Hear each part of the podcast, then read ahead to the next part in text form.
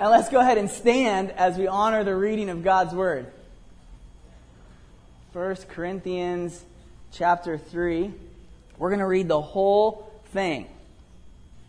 The Apostle Paul wrote this to the church at Corinth. But I, brothers, could not address you as spiritual people, but as people of the flesh, as infants in Christ. I fed you with milk, not solid food, for you were not ready for it. And even now you are not ready, for you are still of the flesh. For while there is jealousy and strife among you, are you not of the flesh and behaving only in a human way? For when one says, I follow Paul, and another, I follow Apollos, are you not being merely human? What then is Apollos? What is Paul?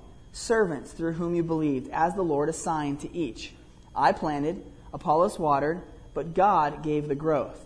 So neither he who plants nor he who waters is anything, but only God who gives the growth.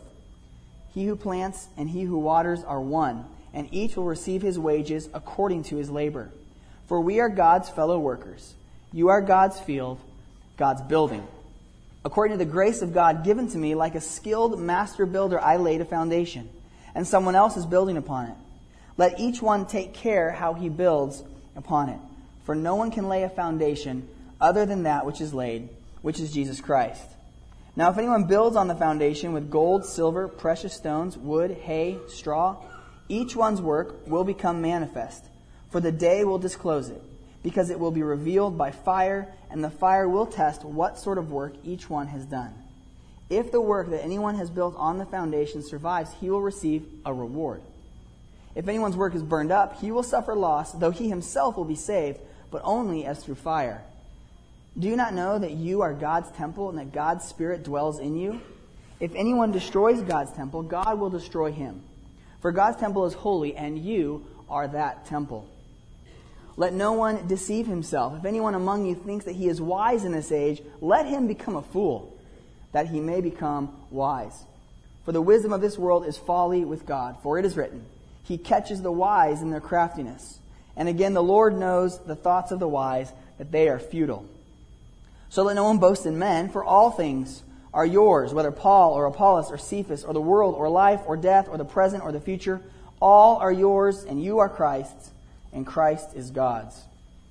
Well, let's pray and get to work. Lord, thank you for this morning. Thank you for a little bit of rain this morning. God, we pray that you would give us more. We pray for rain and snow this winter.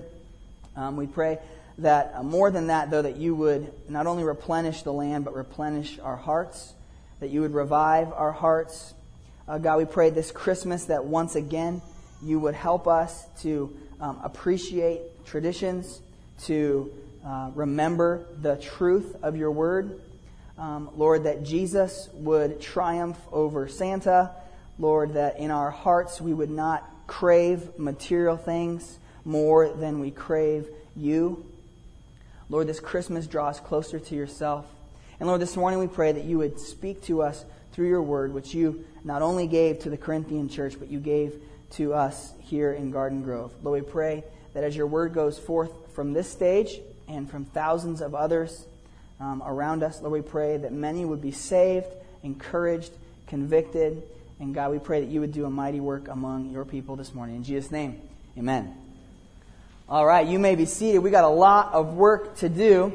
So if you'll get those notes out and follow along, we're going to plow through this entire chapter. And I look forward to seeing uh, all that we can get to, because there are riches in this chapter.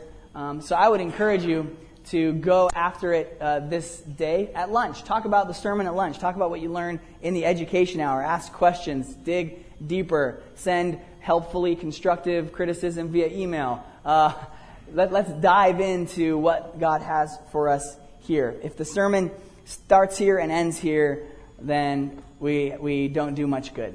What we want is we want for uh, the word to echo through our lives this week. So as we move into, into chapter 3 in 1 Corinthians, Paul continues to talk about the wisdom of the world versus the wisdom of God, the foolishness of the wor- world and the foolishness of God. And he continues to talk to the Corinthians in such a way that he might encourage them to mature and to grow. That's the, the emphasis here is on the growth of these believers. And so, as Paul continues to move through his arguments in the letter, we're going to see him get more and more confrontational with the church at Corinth. Um, but within all that, I want us to always notice the language that Paul uses. So, look there in verse 1. Paul says, But I, next word is? Brothers. Brothers, okay? Brothers. Now, if you have an ESV, you've got a little note right there which takes you to the bottom of the page and shows you that this is not just talking to the males in the church, but this is um, like saying in Spanish, uh, when we go on mission trips, we ask if there are any niños in the house. We're not asking if there are just boys, we're asking if there are children, okay, right? So, in the same way here, it's, it's brothers, okay, meaning brothers and sisters, meaning siblings. So, Paul says to his brothers, his brethren, his siblings in God, that this is how he sees them. This is how he wants to approach his rebuke. So I would approach rebuking my brother in a different way than I would a guy on the side of the road that I don't know because I have relationship with him. And so Paul says all that he's going to say here in the context of relationship with these people. If you remember um, Pastor Ronald introducing the book, uh, Paul spent about 18 months in Corinth, uh, a significant amount of time uh, teaching these brothers and sisters, establishing the church. And I want you to remember that as we see the criticisms that Paul has for them. And point number one is Paul wants to tell the Corinthian Christians to grow up. Point number one is grow up. Mature Christians work for unity and peace by turning away from old ways of living. Mature Christians work for unity and peace by turning away from old ways of living. Look at verse 1 again. Paul said that he could not address these brothers as spiritual people. Pastor Ron, uh, last week in chapter 2, talked about um, the Spirit, the Holy Spirit, even uh, included in the worship folder, what we believe uh, here at Village Bible Church about the Holy Spirit, what's in our statement of faith. And so, uh, in this, he's not just saying that some people uh, are spiritual in essence and some aren't. He's saying that some uh, are supposed to be led by the Spirit, Spirit filled, Spirit led people. And Paul says, I couldn't address you like that.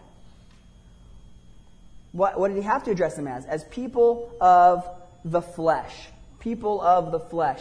Note that um, phrase, because that's going to become important as we get into the next few verses. That word in Greek um, is one letter different than the word in verse 3. See verse 3? For you are still of the flesh.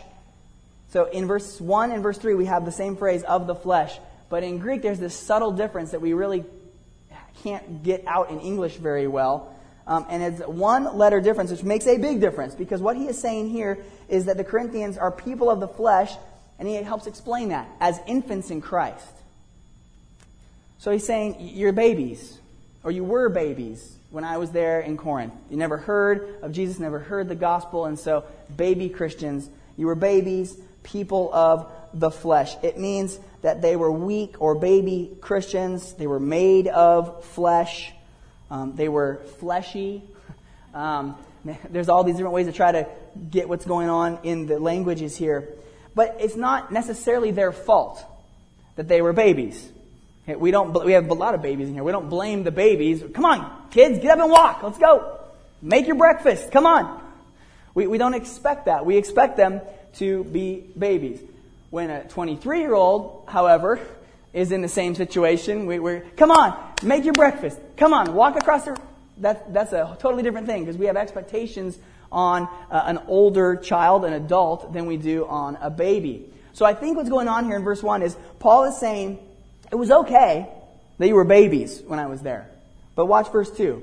I fed you with milk, not solid food, for you were not ready for it. Again, not a big deal. Okay? Chris and Amanda are not going to go home today. Jen and Eric are not going to go home. Sarah people with babies are not going to go home and say, all right, toothless one, here comes some steak. That, that's not what happens. We don't, we don't do that. Um, we, we steadily progress. And so Paul said, hey, when I was there, all you can handle was milk, which is not a wrong. We, we, we need to give babies milk. That's how God designed them. And so infant Christians, baby Christians needed milk. They needed um, the basics, but they were not ready. But then Paul begins to turn and kind of indict them for a lack of maturity by saying, and even now you are not ready. Okay, even now you are not ready. So, somewhere between three and five years later, when Paul's writing this letter to them, they haven't progressed. So, we have stunted growth. We have a lack of growth. We have static instead of dynamic. And so, what Paul is expecting them to have done is to have grown up so they can handle more adult food or solid food. That leads into verse 3 where Paul says, You're not ready, for you are still of the flesh. And this is where the word in Greek is one letter difference. And this time it means, rather than fleshy or, or the physical substance, it means more like fleshly. Okay? It has more of an ethical meaning. They're characterized by the flesh. They're, they're characterized by fleshly uh, longings, desires, way of life. So it was okay that they were fleshy when they were babies, but now that they're grown, they ought to have moved on and progressed. So what Paul is looking for is looking for spirit filled Christians, spiritual people, as verse 1 says. And yet the Corinthians are not that way. And the problem with the Corinthians is not a problem that we are distant from. Look at verse 3. While there is jealousy and strife among you, are you not of the flesh and behaving only in a human way? Only in a human way? Why? Because there was jealousy and strife. The reason that they couldn't eat solid food is because there was jealousy and strife among them. It was stunting their growth. It was keeping them from growth. And so the question there in your notes that we have this morning is kind of taking the metaphor that Paul uses what's my diet? Maybe that'd be a question you could ask yourself this morning. What's my diet? And I don't mean, are you going gluten free? Is everything organic? Or are you, what, what, I'm not talking about that. I'm talking about your spiritual diet. What are you taking in spiritually? What is your practice of pursuing godliness? Because this was the problem here among the Corinthians. They were allowing jealousy and strife to infiltrate their ranks. And what it meant is that they were behaving only in a human way. So, so Paul is expecting more than natural humanity to come out of the church in Corinth. He was expecting more than human ways of acting. Look at verse 4. For when one says, I follow Paul, and another, I follow Apollos, are you not being merely human? This is not okay to be merely human. He says, you, you have the Spirit, right? Last week, chapter 2, you've been given the Spirit of God to dwell within you.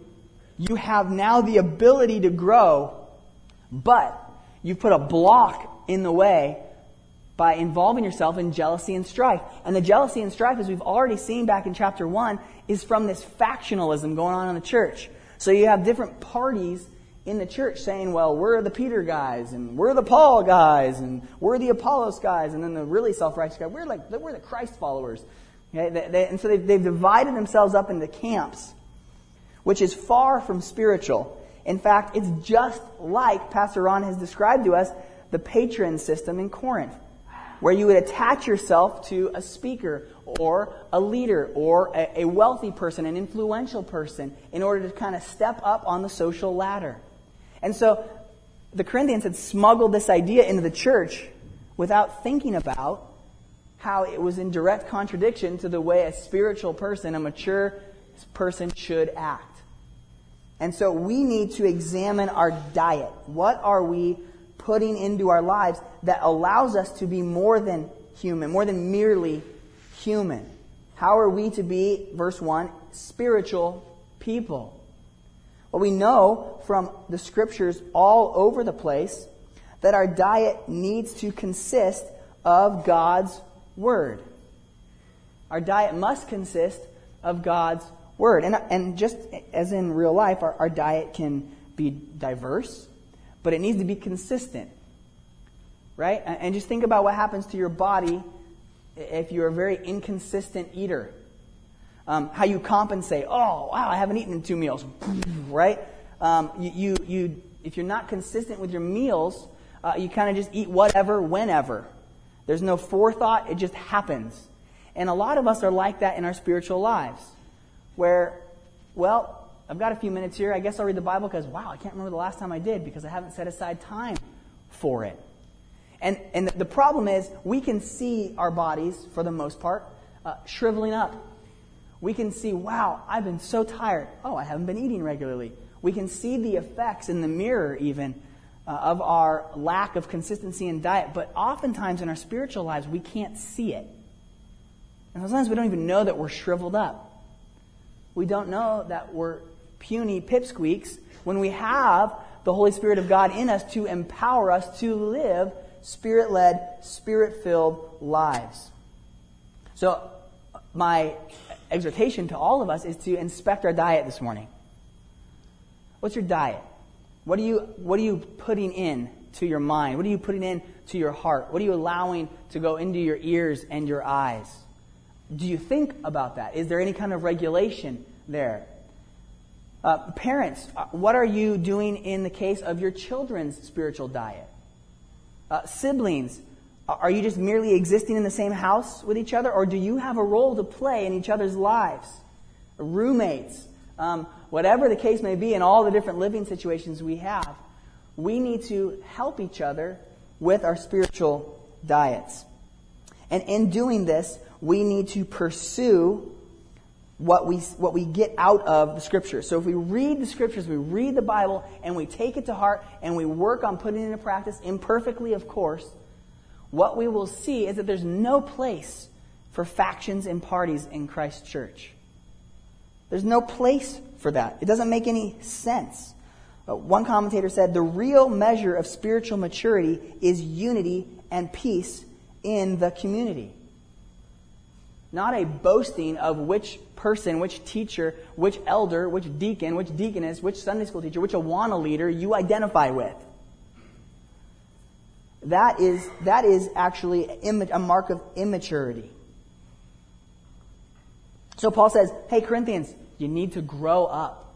It's time to move on. It's time to progress. And so Paul then in the next chunk, the next few verses 5 through 9, begins to use the picture of a field. He uses a farming or agricultural metaphor to help us continue to look at the problems in the church here. And so, point number two is look up, or six, or whatever that point is in your notes. Point number two is look up. So, point number one was grow up. Point number two is look up. Mature Christians understand that man's work is always dependent on God's work. Mature Christians understand that man's work is always dependent on God's work. And the metaphor used here is agriculture, which is distant from most of us. um, we are not uh, intimately uh, in, in, contact with the ground, with the earth, as much as many of our forebears were. How many of you have a garden? Or, or something like it? okay, a few more hands went up, all right? Yeah. Some of you are, are rabid, rabid gardeners. I don't think that works. You're gardeners. You really take care of your garden. You are watching over it. You're tending it.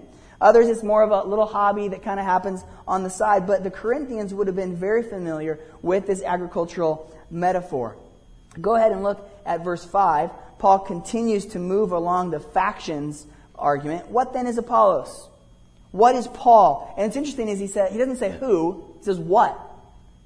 And he, he had the ability in his language to say who, but he says what, almost as if they're just like instruments. What is, what is Paul? What is Apollos? He's kind of almost just kind of putting himself and Apollos down a notch, and you'll see why. What are they? Servants through whom you believe, as the Lord assigned to each. And that sounds, that sounds right to us. Yes, servants. We know what Jesus has to say about servant leadership. We know that he came not to be served, but to serve. And we know those things. But the Corinthians would have Ah, they would have not liked that. Because what they were doing is elevating their teachers, elevating their leaders to, on top of these pillars, to look at and to surround and say, I'm of him. I belong to him. And Paul says, well, actually, that's kind of strange because we're just servants. So, like, why would you, like, yes, I'm going to identify with this servant, right? So, um, you wouldn't, like, really come home from a trip to Washington, D.C. and say, hey, I met this guy that was a temporary worker one time for a dinner in the White House. It was awesome. Who cares? Now, if you said, I went, I went to Washington, D.C., and President Obama was walking around, I got to shake his hand, that would be a whole different thing, right? No one cares that you talked to this guy that worked one time in the White House kitchen. But if you talk to the President of the United States, that's a big deal. So Paul's just saying, this is just, we're just the guys that kind of work in the kitchen, right? We're just doing what? Look at the end of the verse. As the Lord assigned to each. We're just doing our chores. Uh, and you're bragging about being aligned with chore workers. That's silly. That's not very wise, as he'll talk about later. And then he begins to take the metaphor further. I planted, verse 6, Apollos watered, but God gave the growth. God gave the growth. So Paul says, we did things. I planted, Apollos came back and he watered later. But as you and I both know, the limited exposure we might have to gardening, you didn't make it grow. Right? I mean, you could water that plant and one plant right next to the other one, and one of them just does not grow and dies, and the other one's a beast with all kinds of fruit coming out of it. What was the difference? I don't know. it happened, right? Jesus tells a parable of the farmer who goes out and sows the seed and works in the field, and at night he goes to bed. And when he's sleeping, the plant starts growing. he's not doing anything. There, not, there must be um, something else or someone else doing, giving the growth. And so Paul wants to say loud and clear, I didn't bring about any growth. In fact, Paul uses um, the, the aorist tense here to say, one time I planted, and one time Apollos watered. But then he changes the tense with God and says, but God gave the growth, or God is giving. God is continuing to give the growth. So the picture is that we, we did a job and then we're done. And then God gave the growth. So God's exclusive domain here is to give the growth. God, growth is God's exclusive domain there in your notes. Growth is God's exclusive domain. He even takes us further in verse 7. So neither he who plants nor he who waters is anything. Uh, you could rephrase that say um, the planter and the waterer are nothing. They're nobodies in comparison to God who gives the growth. Say, he who plants and he who waters are one, and each will receive his wages according to his labor. So God will, God will give, you know, God will give the allowance to the boys that did their chores, but he'll go about making things happen. He'll go about making things grow. All of this to point out to the Corinthians, you're really silly for aligning yourself with these different guys. You're just, you're just missing the whole point here. God's the one who brings the growth. Stop aligning yourself with Apollos or Paul or Cephas or whatever the parties may have been. In verse 9 he says, For we, meaning probably he and Apollos, are God's fellow workers. Um, probably not necessarily meaning they're on the same level as God, but together they are God's fellow workers. They're working for the same purpose. Apollos did not come in after Paul had left Corinth and come in thinking, I'm going to upset all of what Paul did and start my own thing. Apollos came and just continued to teach the word. And what happened was he did it in a different style, probably, or a different way than Paul did. And so some of the people said, I like this guy better than Paul. This guy's a better speaker. I'm, I'm going to be, I'm, I'm going to switch allegiances. I'm going to be on his team and the divisions in the church began to expand. At the end of uh, verse 9, after we are God's fellow workers, he then, Paul then changes the metaphor. You are God's field. Okay, Church of Corinth, you're the field. Here's Paul and Apollos going through and watering and planting seeds in the field, God bringing the growth. And then he changes it God's building. God's building. So, point number three in your notes is build up. So we had grow up, we had look up, and now we have build up. Leaders in God's church must build rightly and carefully. Leaders in God's church must build rightly and carefully. And this section is primarily written to leaders in the church, although it does have general application for everybody in the church because most people in this church lead in some form or fashion.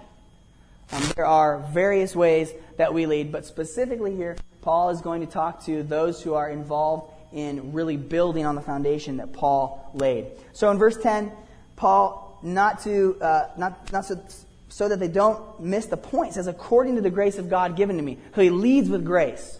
He's about to say what he did, and he leads with grace. Paul always does this. Paul continually goes back to grace. Paul knew that he didn't deserve this. He was a persecutor of Christians. Why in the world would anybody think he ought to switch sides and begin to teach the ones that he had persecuted? So he was constantly aware of God's grace in his life. So according to that grace, like a skilled master builder, I laid a foundation. And it's interesting that in the ESV that says skilled, but some of our versions say the word, it's wise. So Paul's been going after wise, foolish, wise, foolish, wise, foolish, all the way up until this part of the book. And what he says is, I was a wise architekton. That's the word in Greek, architect. Um, it, it, means kind of like the on site supervisor. Um, I was the on site supervisor, Paul said, and I laid a foundation. But then he took off, and, verse 10, someone else is building upon it. So, so Paul has now totally shifted from the field, and he's now talking about the building, and he laid the foundation. He poured it, he made sure that it was straight and level, he made sure that it was ready to be built upon, but he did not do any of the building.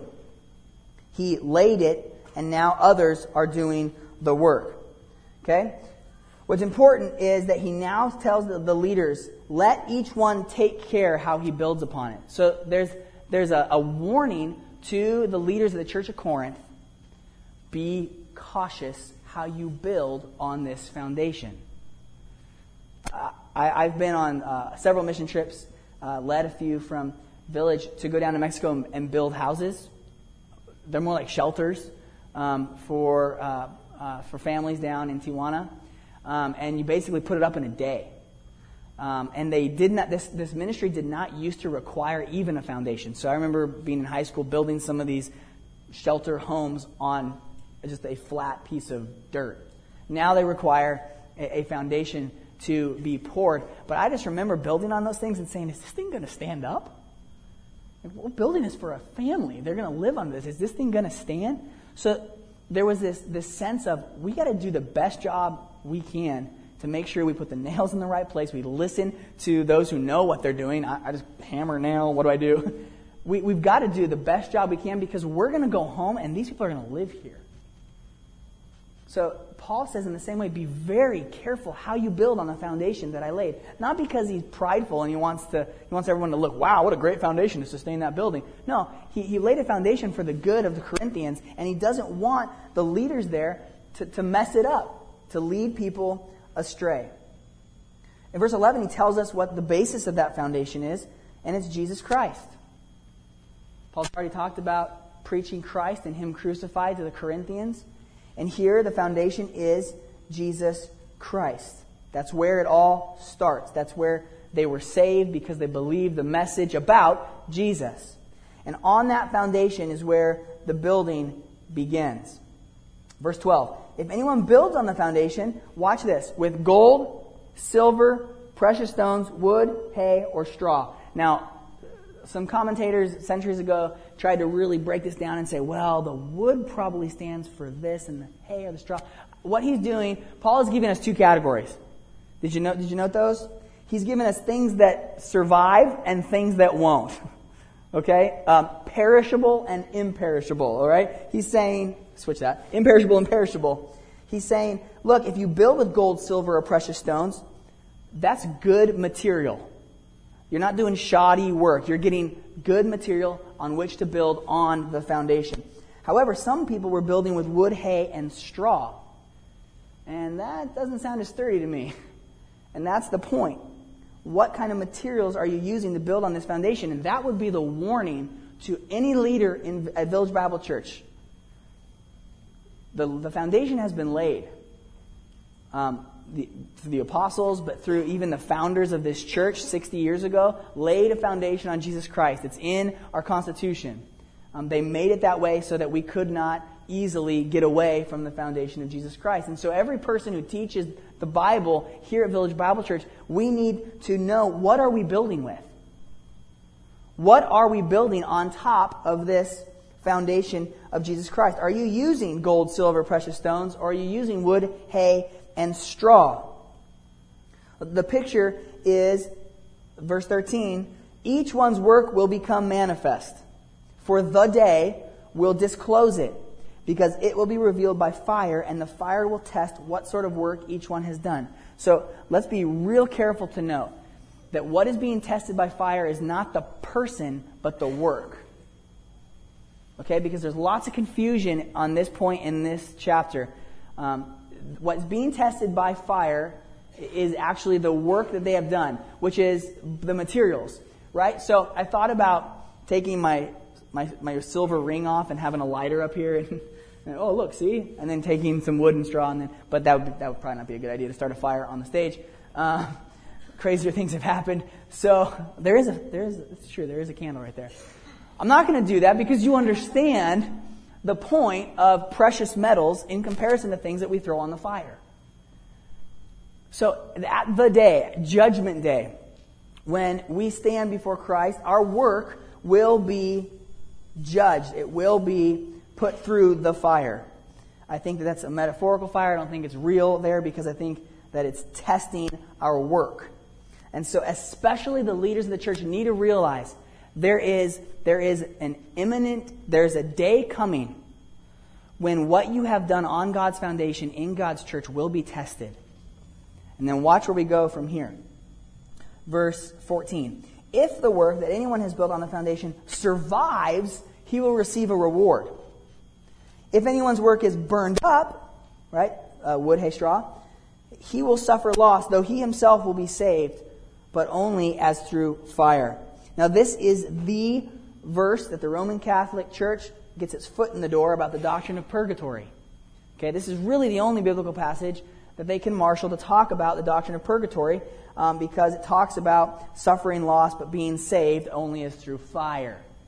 Um, really, uh, two commentators, Robertson and Plummer, comment that there is not the remotest reference to the state of the soul between death and judgment in this place. This is not talking about the time between states. When I die, where am I going to go? The Roman Catholic Church believes that many or most will go to purgatory to continue to purge, purge purge um, the, the remaining sins. This verse is not talking about that. This verse is talking about the work that we have done on the foundation of Jesus Christ. And notice that whether or not your, your work survives or makes it through the fire, both, both of these people are saved. So we're talking about Christians here. We're talking about Christian leaders who are building on the foundation of Jesus Christ. And that phrase, um, only as through fire, there at the end of verse 15, is kind of like saying by the skin of your teeth. Right? You barely made it. Okay, so the picture is this is a Christian, this is a person who's following the Lord, but they did not build with the right, proper, lasting materials, and that will show in the end. In fact, they will suffer loss. And this is tied to the verse 14, the last word there is rewards. Are there rewards in heaven? Are there rewards in the afterlife? How does that work with salvation? If you want to write down some passages to go study afterwards, Matthew 16, 27. Matthew 16, 27. You could flip over a book to 2 Corinthians 5:10, Ephesians 6, 8. In Revelation 22:12. I'll repeat those one more time. Matthew 16 27, 2 Corinthians 5:10, Ephesians 6 8, and Revelation 22:12. Um, I, I, tend to believe that there are somehow the Lord is going to give varying rewards for the work that we've done for Jesus, um, all by grace. Uh, but somehow I think it's I think there's too many uh, references in the scripture to say that this doesn't exist. Somehow there will be rewards and degrees and levels of rewards in the new heavens and the new earth. How all that works, I, I'm not sure. I don't exactly know. There's a parable in Matthew that seems to indicate that there will be more or less responsibility in the new heavens or the new earth, but we're just not necessarily exactly sure how that's all going to look. So we talk about this building, building with the proper materials on the foundation that is Jesus Christ, and then Paul kind of ups the ante here. He's been talking about a building. First, he talked about a field. Now he's talking about a building. And then he, he turns the building, in his metaphor, into a temple. Verse 16. Do you not know that you are God's temple and that God's Spirit dwells in you? It's really, really important for us here to understand what's going on because English really leaves us at a loss. Well, English that doesn't exist in the South, okay? So that you, if you're looking, if you have an ESV verse 16, look at you. Do you not know that you, you should have a number there, a little superscripted number, and that should point you to the bottom of the page. And at the bottom, the ESV helpfully says the Greek for you is plural in verses 16 and 17. So I was going to say we should read it and say y'all, but I was actually corrected, and it's actually all y'all, something like that, whatever. The point is, the point is that the you here is not talking about you, Phil Zergus, or you, Jonathan Martinez. It's talking about y'all, or all y'all. Okay? This is a, this is a plural word meant to convey the church, not individuals. Now in chapter 6, we will see that Paul can and does use the term temple to refer to individual Christians. But in this context, he is talking about the church body, which makes sense because he's talking about divisions and factions in that church body, which by the way is really helpful when we get to 1 Corinthians chapter 12 and Paul jumps in with the metaphor of the body um, for church life. These things are all, all connected. But in this context, Paul says, all y'all are God's temple and that God's Spirit dwells in all y'all. Okay? That, there's still plural there. So, is it true that the Holy Spirit comes to reside in each individual Christian? Yes. Is it true that the Holy Spirit resides in a special and different way among God's people? Yes. This is what Paul wants them to know. Hey, you are breaking into divisions and factions. Well, hold on a second y'all, all y'all have the Holy Spirit dwelling among you. And that's the picture of temple. Because if we look back at the Old Testament, certainly this is what Paul is referring to, is the temple was the dwelling place of the deity. Uh, whether that was uh, pagan temples where they believed that the, the, the God they worshiped lived, or in the case of uh, Jewish monotheism where Yahweh made his home. So when Solomon replaces the tabernacle with this huge temple that he takes, I think, seven years to build. When it's done and they dedicate the temple, God's presence in the symbol of a cloud comes down, fills the temple. I love this picture. And the priests are like jetting out of there. They're, they're taking off because they can't stay in the temple. And the reason that, that this happens is God is symbolizing, I will dwell among you, in your midst. So the picture of the temple is not just I'll live inside of you. The, the picture is I'm going to live with you or among you. And this is a huge thing to understand because that's crazy. That's crazy to think. Because in chapter 6, we're going to find out that these Corinthians, we've already saw in verse chapter 1 that they were, you know, kind of nobodies. In chapter 6, we find out that they were the worst of sinners in Corinth. And yet God would dwell among you?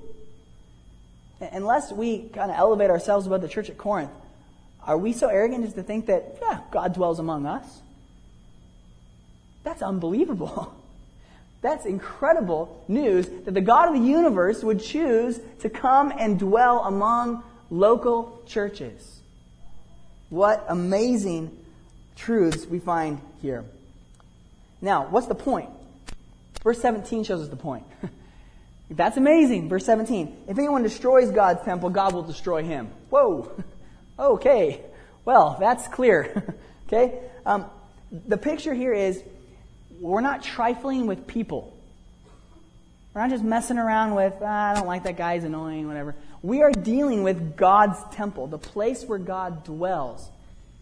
So if we're willing to put divisions and factions among God's temple, that's a dangerous place to be. Because God's temple was to be holy.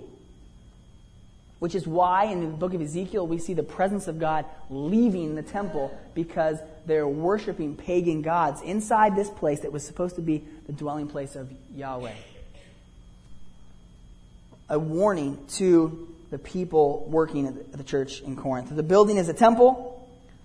Sorry, I missed those blanks. This building is a temple. This people is a temple. And beware because God cares deeply about this temple. Wow, we've got to fly through these last few verses.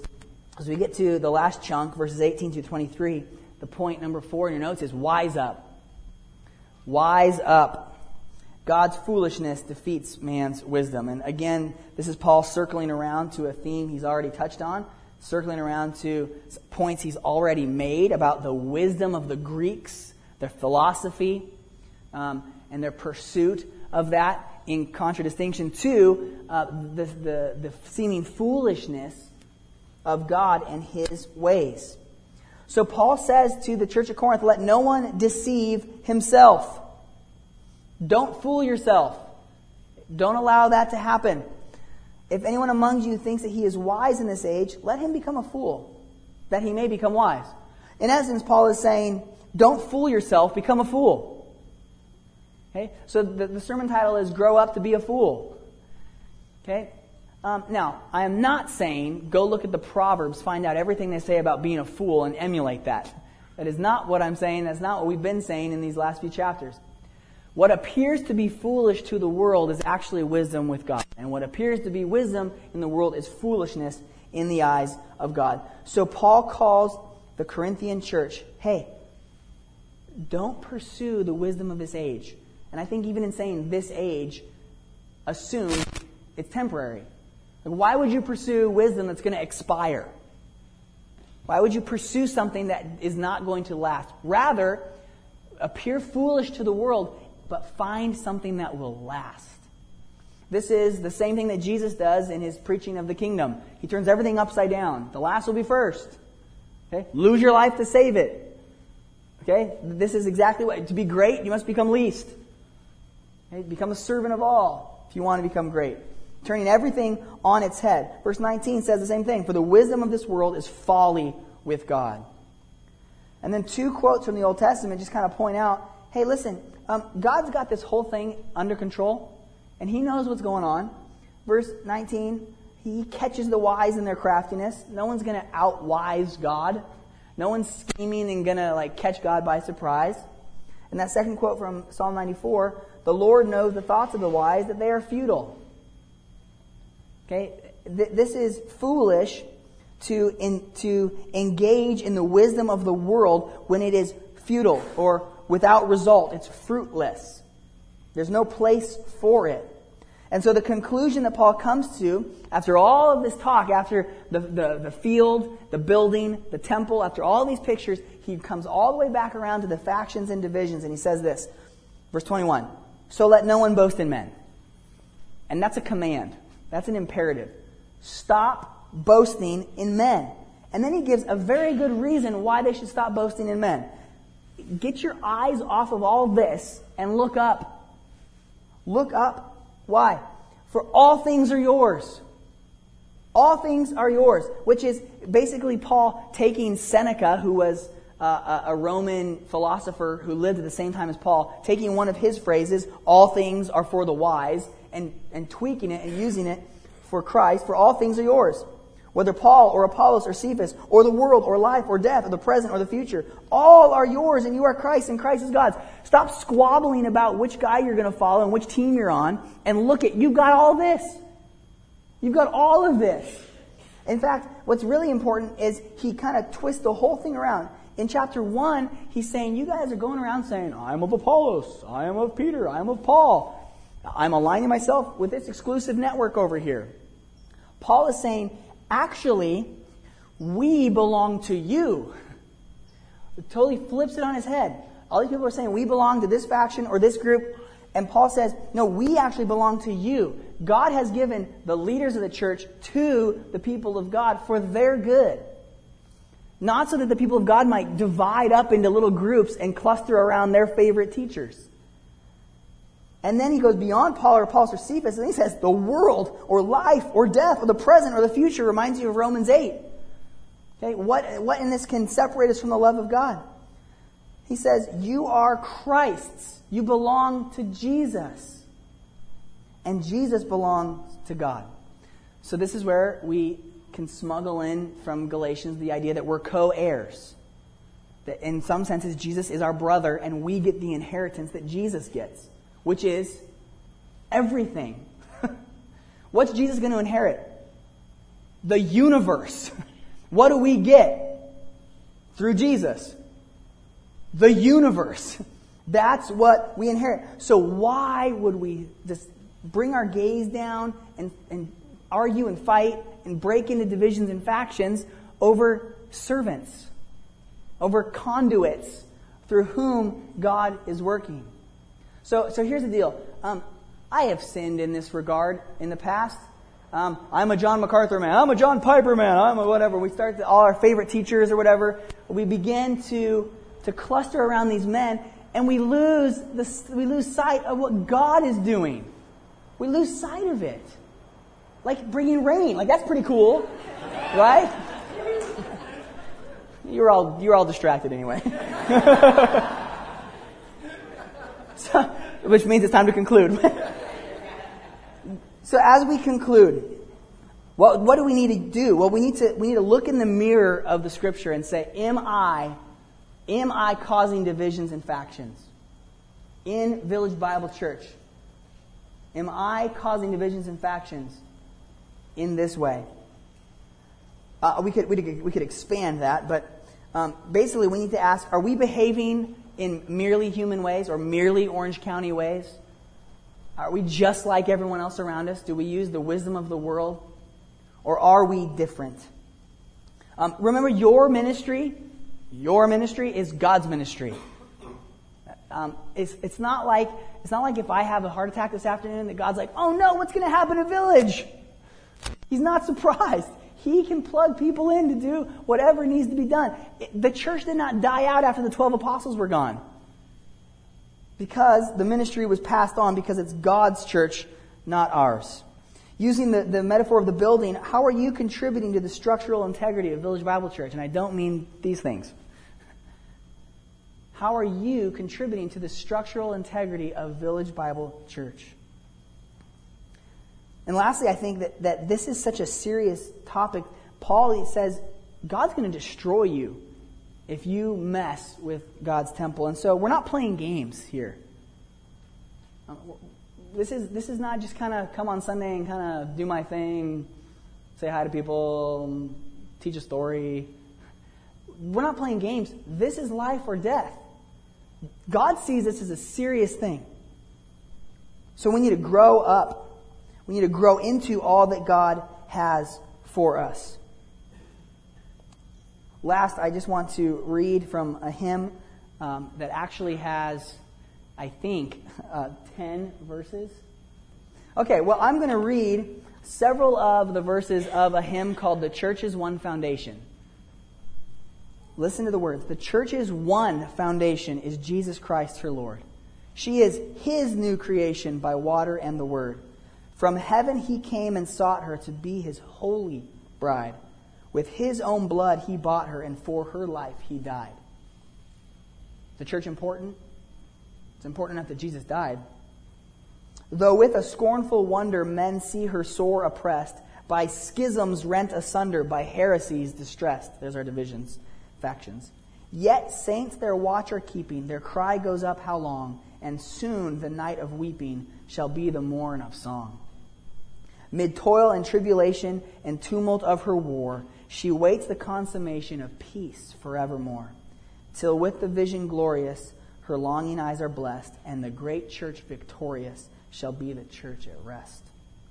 O happy ones and holy, Lord, give us grace that we, like them, the meek and lowly, on high may dwell with thee. There, past the border mountains, where in sweet vales the bride, with thee by living fountains forever shall abide. And that's our future. So, so our future is, is together in the new heavens and the new earth with Christ as our King, ruling and reigning, us beside him. So why waste time with divisions and factions here on earth when there is a harvest to be had? Pray the Lord of the harvest to send workers into those fields. Let's pray. Lord, we don't want to we don't want to get in the way of what you're doing. We don't want to unnecessarily put up barricades to growth. And so, God, I pray that this morning you'd cleanse us of whatever's in the way bitterness or jealousy, arguments, Lord, I pray you take those things away, that we would see the ministries represented here at Village Bible Church as, as um, vehicles to accomplish the mission that you've given to us. So, Lord, like soldiers on a mission, help us to put away the things that will just entangle us, that will keep us wrapped up in petty things. And Lord, help us to look ahead, to work hard, to build on the foundation laid on Jesus Christ with materials that will last. God, we want to stand in front of that fire. We want to stand in front of your throne. And we want to see, yes, yes, we did the work the right way, and God gets all the glory. So, Lord, as we, even now, as we go to hear from teachers and to sit under those teachers, Lord, help us to see them as servants of Christ and help us to learn alongside of our brothers and sisters. Go with us today, Lord. Thank you for the rain. In Jesus' name, amen.